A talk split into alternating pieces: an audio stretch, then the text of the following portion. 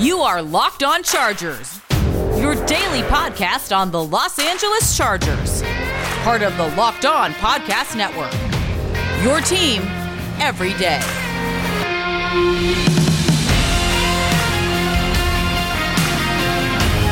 What is up, and welcome into the Locked On Chargers podcast. I'm your host, Daniel Wade, joined as always by my co host, David Drogemeyer, and on today's show, also joined by one of the original members of the show, John Kegley. Before we get started, we are three writers who got our start at San Diego Sports Domination, San Diego's top sports blog, and I also write for the LA Football Network. But we've been covering the Chargers together for over six seasons, doing our own Facebook Live show, Chargers Domination Live. Now, this is our fourth season as the host of the Locked On Chargers podcast, bringing you your team every day. Oh, well, it is officially the first day of the offseason for the NFL, which brings its own excitement, especially for the Chargers. But we had the last football game on Sunday, and the Chargers' rival Chiefs could not get the job done and ended up getting smoked by the Tampa Bay Buccaneers. But before we get into that, I just want to welcome everyone into the show, especially if it's your first time. We appreciate you guys checking out the show. And a special thank you to all of our loyal listeners as well. If you guys don't already, make sure to subscribe to the show on Apple Podcast or Spotify, wherever you get your podcast from for this daily show. That's always the fastest and easiest way to get it. And make sure you get every day's show. But we have a ton to get into on today's show because since we last talked, Justin Herbert has won the Associated Press Offensive Rookie of the Year. And we talked about a lot on Friday when he won the Pepsi Sugar Free Rookie of the Year award. We talked a lot about his season and everything. So we'll touch on that at the beginning, but we also have a couple of coaches to talk about with the Chargers because they ended up signing Chandler Whitmer Clemson's grad assistant who worked with their quarterbacks to be the Chargers quality control coach. So that is something to get into. And they also lost a coach in Joe Barry, who is now going to be the Green Bay Packers defensive coordinator. But in the second segment, we're going to take a look at the Super Bowl and talk about, you know, a couple of things that really stood out as far as why the Tampa Bay Buccaneers won the game and some things that are just very important that the Chargers could definitely learned from as far as trying to get up to those teams' levels and trying to compete with the best teams in the league. And then to wrap up the show, we're going to do our initial mock draft Monday 1.0. We have a little roundtable of different mock drafts that we took some players from. We're going to talk about where the experts are going early as far as who they think the Chargers are going to draft with the 13th overall pick. So let's go ahead and get into it. No surprise at all, Justin Herbert over the weekend ended up winning the AP Offensive Rookie of the Year, and he already had taken home the Rookie of the Year Pepsi Award, and that was no surprise because that was a fan voted award. But, you know, the biggest NFL writers got together and they picked Justin Herbert to be the best offensive rookie in the NFL, and he had a very, you know, close race. I mean, going into it with Justin Jefferson, who put up a monstrous season and looked like one of the best wide receivers in the league. But at the end of the day, Justin Herbert ends up getting 41 of the 50 votes, David. He ends up winning in a landslide pretty much, and it was obviously well deserved.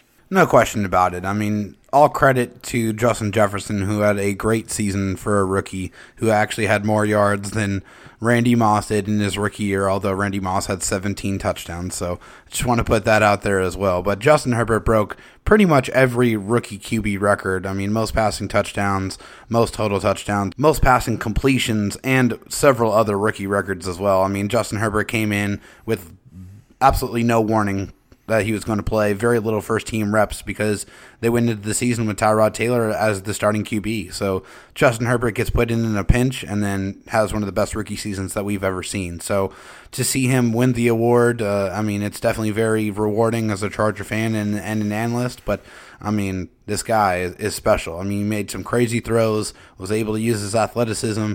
I mean, I think it didn't take us long, Daniel, to see that not only does he have all the physical gifts, but the mental gifts as well. And a guy that learns from his mistakes and got better week after week and was able to actually put together some game winning drives at the end. So, a great campaign, historic campaign. It's going to be fun to watch Justin Herbert in the future. I definitely think those, you know, comeback wins, three out of the last four games of the season, definitely helped his case, but I didn't think it made his case by any means. I think he was going to always kind of coast to this.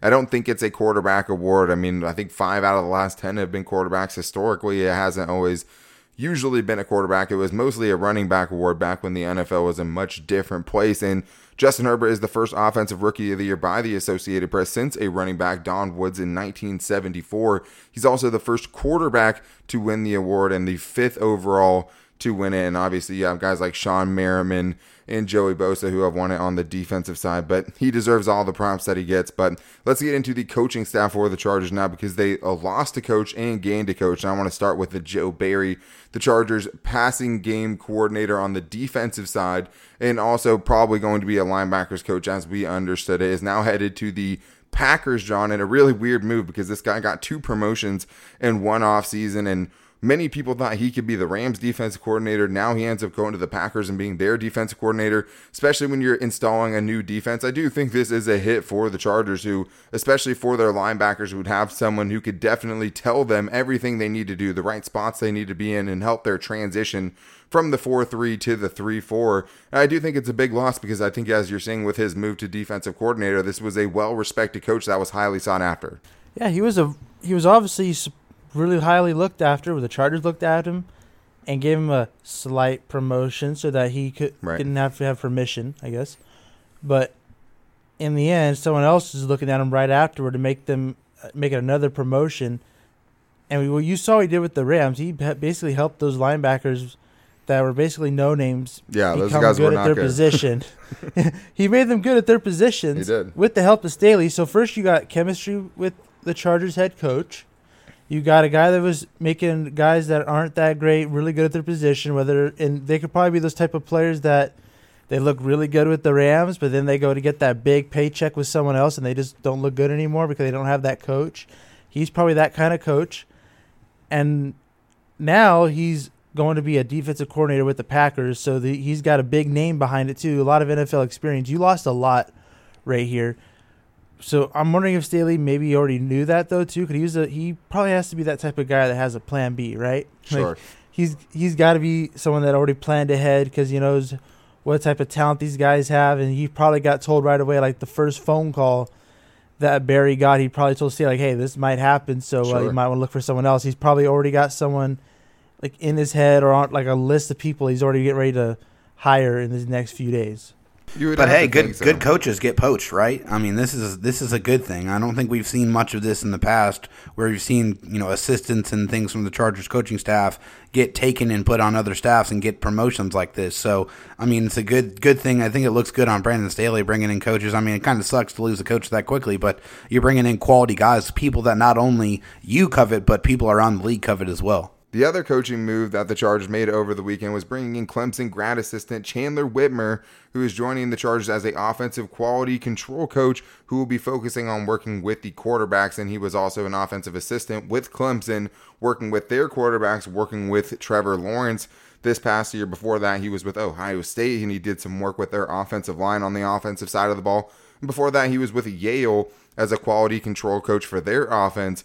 And this is another guy, John, who has just skyrocketed through the coaching ranks at the college level. I mean, he ended up playing quarterback for UConn for a few years.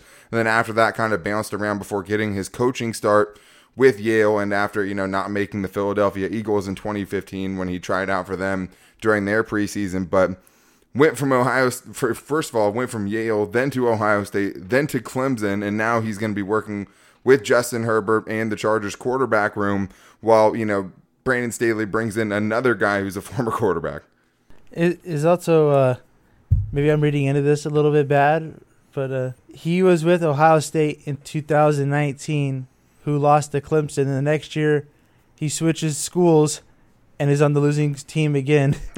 I don't know. Are, we looking at a another land block, a curse with the coaching staff? I don't know, but this guy obviously shows that he's willing to work hard and move up the ranks. I mean, if you go from Yale to Ohio State, you obviously did something right here. That's Ohio State doesn't really just give a coaching staff Right. position. Here's a To free job. anybody. No. Yeah, there's not someone that just looks at the newspaper and be and is like, you know, I feel sorry for this guy. Let's give him a chance. like they do their homework, and if you go from Yale to Ohio State, there's got to be something that you're doing right. And then you go from Ohio State to Clemson, who's won a few championships the past few years and has been in the championship a lot the past few years. You you're obviously doing something right. So the, this is probably looking like a really good hire. But the fact that it's another former QB, I'm really starting to wonder what Staley's got in mind here with all these QBs that he's adding.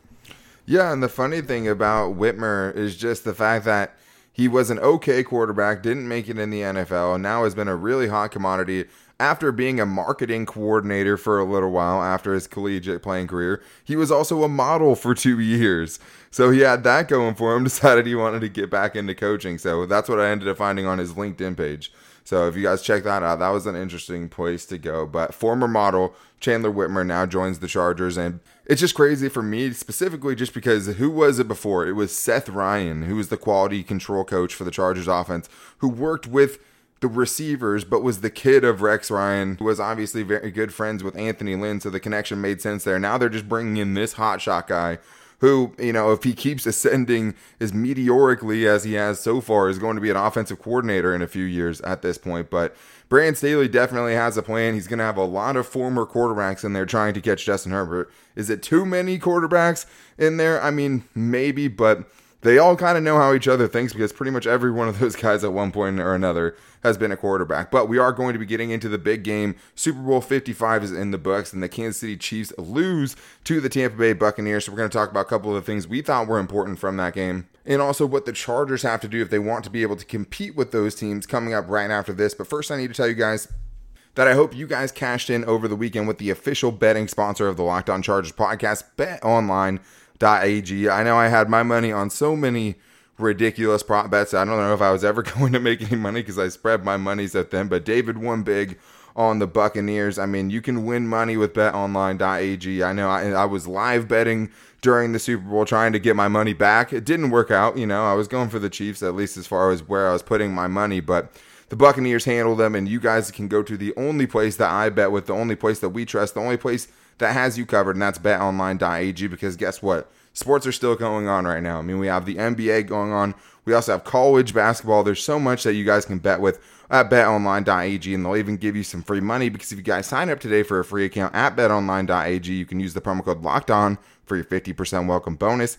That's promo code locked on, all caps, one word for your 50% welcome bonus with betonline.ag.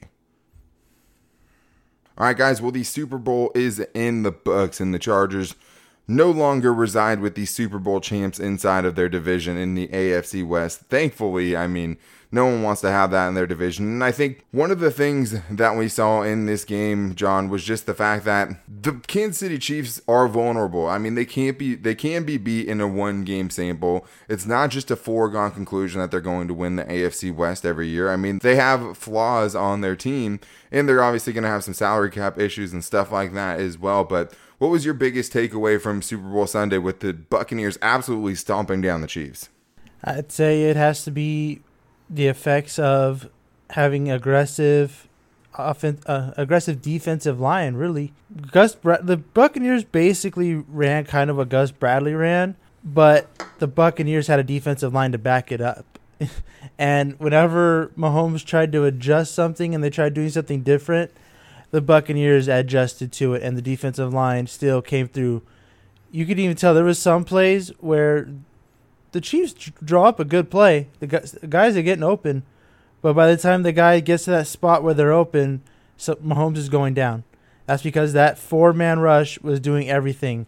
The Jason Pierre Paul, Shaquille Barrett, the Suh, Vita Vea, like those guys were eating him alive with just those four. That's all it took.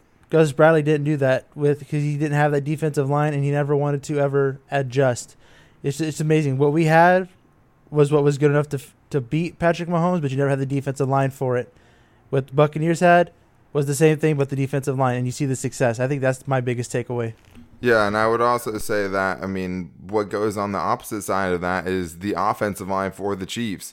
The Chiefs came in super banged up on the offensive line. They lost so many players this season and even during the postseason that weren't able to strap up for them in their biggest game of the season. And you saw it absolutely melt down their offense. There's obviously a few plays here and there where, you know, maybe they make the play, maybe they convert a fourth down, maybe they keep the offense on the field and put up some points, and maybe that changes things a little bit. But we've seen the Kansas City Chiefs offense slow down. They got absolutely muzzled in this game. They had to settle for field goals. They just, I mean, couldn't put up any points to save their lives, seemingly. They could never get back into the game. And I do think a big part of that, maybe something we underestimated going into it, was how much that was going to play a factor because nobody had the Bucks blowing out the Chiefs, David. Even if you thought the Bucks were win, we didn't necessarily think the Kansas City offense would look like that. And I think not only you know was the Chiefs banged up offensive line a big part of it, but also that they were going up against an offensive line for the Tampa Bay Buccaneers who played really well. And that's my biggest takeaway right there is that Tom Brady had a lot of time in this. I mean, he was able to, to, to look around, go through his progressions, and make some good throws because that offensive line in front of him gave him the time to do that. I mean, Tristan Wirfs, to John's credit, a guy who he was banging the table for, looked phenomenal in this game and really looked strong all year round, uh, especially you know with the rest of that offensive line. Ryan Jensen in the middle, getting nasty and, and, getting personal fouls and pissing people off. But I mean, that's mine. Is just the the offensive line was not only in the pass game but in the running game too. When they needed to salt the game away, I mean, they got some great blocks and, they were able to salt that game away with uh, Ronald Jones and Leonard Fournette they were you know getting big chunks, six, seven, eight yards a touch. And I mean, when you need to have it in those situations where you just want to burn the time away to get get down to triple zeros, they were able to do that because they had time to throw the ball and they had t- they had the aggressiveness and the physicality to open up the holes in the run game to get that clock out of the way. And you got to make sure you have your own team referees as well. yeah, I saw a lot of people talking about the officiating. I definitely thought there were some ticky tack calls in the game. But I mean, at the same time, uh, that game didn't really look like it was ever going to be close. And I think when you look at these teams and what got them there, I think you look at the Chiefs and you say, hey, you know, just having a good offense is not going to be able to do it alone every year, right? You have to have a good defense. Their defense got exposed in this game by Tom Brady and a good offensive line. And the offensive line is so important. And maybe, you know, as the Chiefs keep going into this Patrick Mahomes contract, which is going to balloon at some point, maybe it's harder to keep the offensive line in front of him. You better keep hitting and sustaining with those draft picks. But, John, I think that when you look at those two teams and you're looking at the Chargers who want to compete at that level consistently, I do think that obviously the trenches, the defensive line, the offensive line are the two places they have the most room for improvement to try to bridge that gap with some of the best teams in the NFL. And just thinking about it game wise, I mean, at the end of the game, usually how you get another team off the field is you get pressure, you cause a bad throw, you get a sack that really sets them behind the sticks. And then offensively, the one thing that usually melts down your offense late in the game or when you really need points is instant pressure, causing those bad decisions and all of those things. So, I mean, I feel like those are the two things the Chargers, if you can really upgrade those two positions, it's going to do wonders for you as far as competing with these teams who you've already been close with,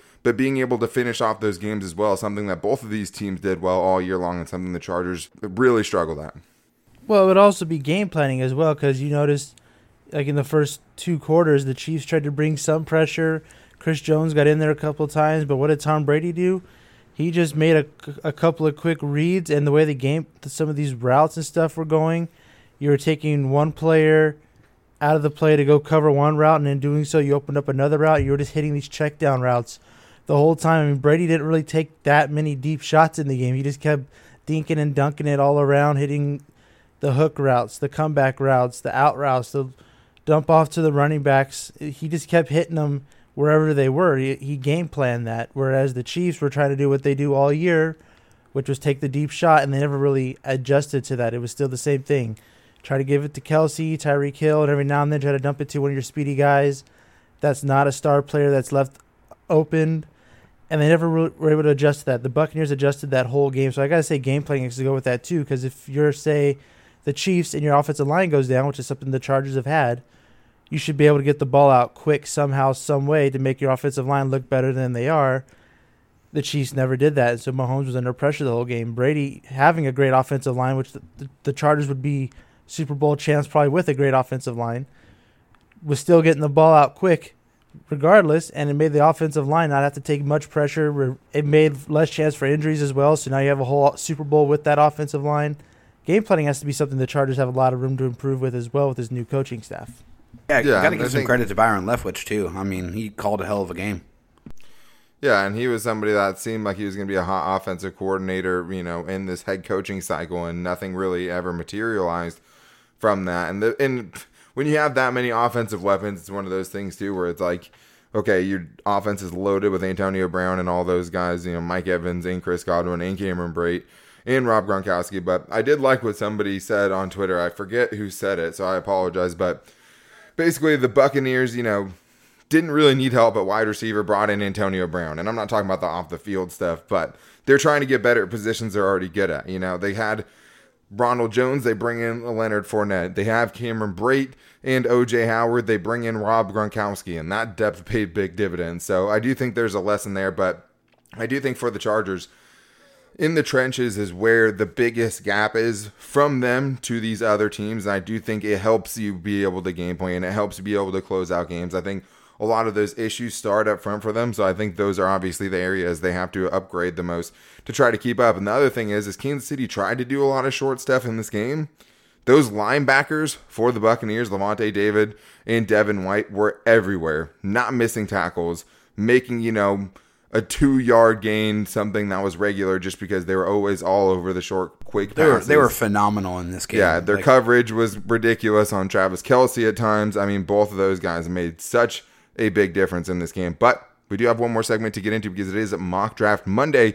So we're going to be taking a look at all the different mock drafts we've been seeing and where they project and who they predict could be the Chargers' first overall pick at 13 in the 2021 NFL draft. So we're going to get into all of those guys coming up right after this. But first, I need to tell you guys the best protein bar in the world is Built Bar. I just got my new box from Built Bar. I'm very excited about it. And for me, taste is everything. And when you're getting a Built Bar, you know you're getting something that tastes great and is also good for you. And you're going to get some variety. So you're not going to get super tired of one flavor because they have 18 amazing flavors to choose from. You go lemon almond cheesecake if you want. You could switch it up, go German chocolate or peanut butter or banana bread. And they're all 100% covered in chocolate and soft and easy to chew. Built Bar is great for the health conscious guy if you're trying to lose or maintain weight while indulging in a delicious treat. All these bars are low calorie, low sugar, high protein, and high fiber, and they all taste awesome, which for me is most important. And right now, if you guys go to builtbar.com, you can you can use the promo code Locked On to get 20% off your next order. That's promo code Locked On, all caps, one word for 20% off at builtbar.com. All right, guys. Well, it's an exciting time because we get to start getting into the draft. And what I will say is, yes, I have watched some guys in the draft. Obviously, I was just at the Senior Bowl. There's some guys I've scouted for sure. I still have a lot more to do, and so do all of us. So we're not going to get super in depth with the guys we talk about today. But the one thing I wanted to do is just get the pulse on who people think the Chargers are going to take at this point. So the Draft Network has a bunch of new drafts coming out, and the latest one with Joe Marino, who's also a locked on host. He came out with, and the guy he had the Chargers picking at 13th overall was Virginia Tech tackle Christian Darrisaw. And he's not the only one. I mean, Lance Zierlein for his NFL.com article had the same pick. Jordan Reid, who's also from the Draft Network, also had the same pick. The Chargers in this, David, end up getting Darrisaw, who a big, physically imposing left tackle who likes to run people over, had a really good season in 2020. And that is, if there was a consensus, that would be the closest to it. You look at Christian Darrisaw out of Virginia Tech, and you really like the size. I mean, six foot five, three hundred and fifteen pounds.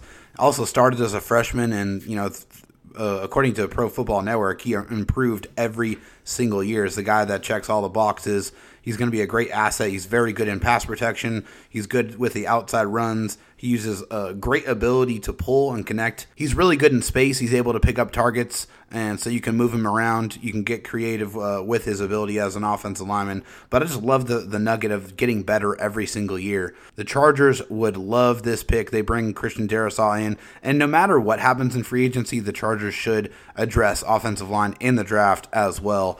If they do that with Christian Darrisaw, I think that's definitely a great pick as of right now. And we'll look more into it. Maybe we see some more tape that we don't like. Right now, I've watched four or five games on Darrisaw specifically, and I like what I see. I mean, that's not to say that there's no lapses, but as David just mentioned, at you know this time when the draft's coming up later on, I mean, we might not think they need an offensive tackle at that point, depending on what they do. If they trade for Orlando Brown Jr., if they end up signing a big name left tackle in free agency, which there's really not a lot out there, so that's probably not going to happen. But that's just to say that we don't know what the biggest needs are when the draft ends up coming up, we'll have a better idea of those. But I do like the fact that you'd be getting someone that brings a physicality that you really haven't had in a while. He brings that mean streak. He's not afraid to put people into the ground. He's sneaky athletic.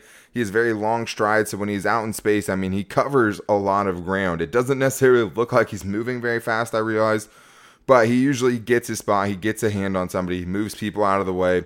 He's a nice I mean, pick. I mean, I think as far as you know, the Chargers and what they have on the offensive line right now. I mean, not a lot of them are holding on to their assignments as long as Christian Darrisaw has been, especially in 2020. So if they're looking for a big physical mauler type, you know, that's actually come a long way in the passing game, and I didn't see him look surprised very often in pass protection. Didn't see him get knocked back very often in pass protection as well. So there are some spots to, you know, kind of clean up there, some footwork to clean up, but I think they could do a lot worse, and at least they'd be investing in the offensive line. And there's certain guys where if they fell to the Chargers, they would kind of be an automatic pick. And really, the three guys we're going to talk about today are Christian Darrisaw, also Alijah Vera Tucker, and Rashawn Slater. But the Slater hype train has kind of gone through the roof.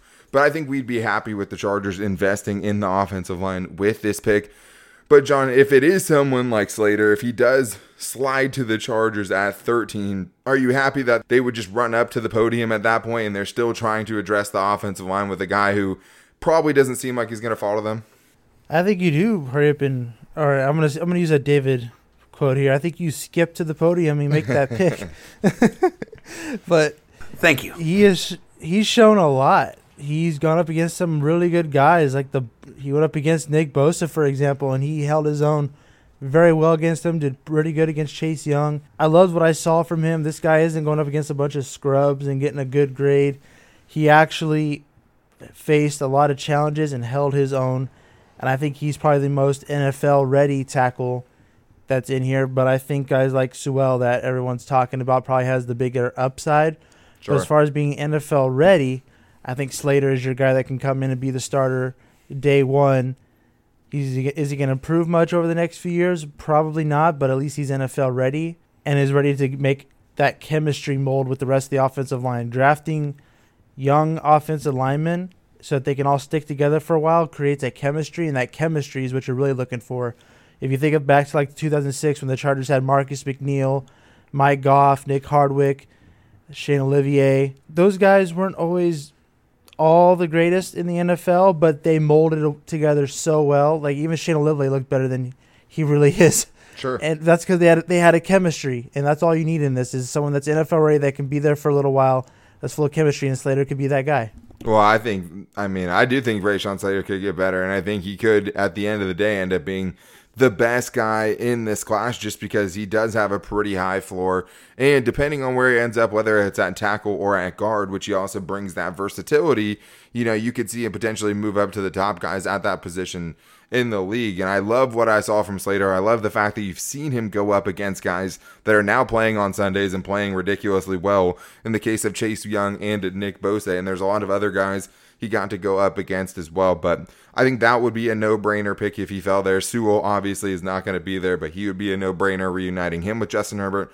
But the second one I've seen the most, David, is Alijah Vera Tucker, who is a you know former guard and now tackle for USC. Played great in the 2020 season.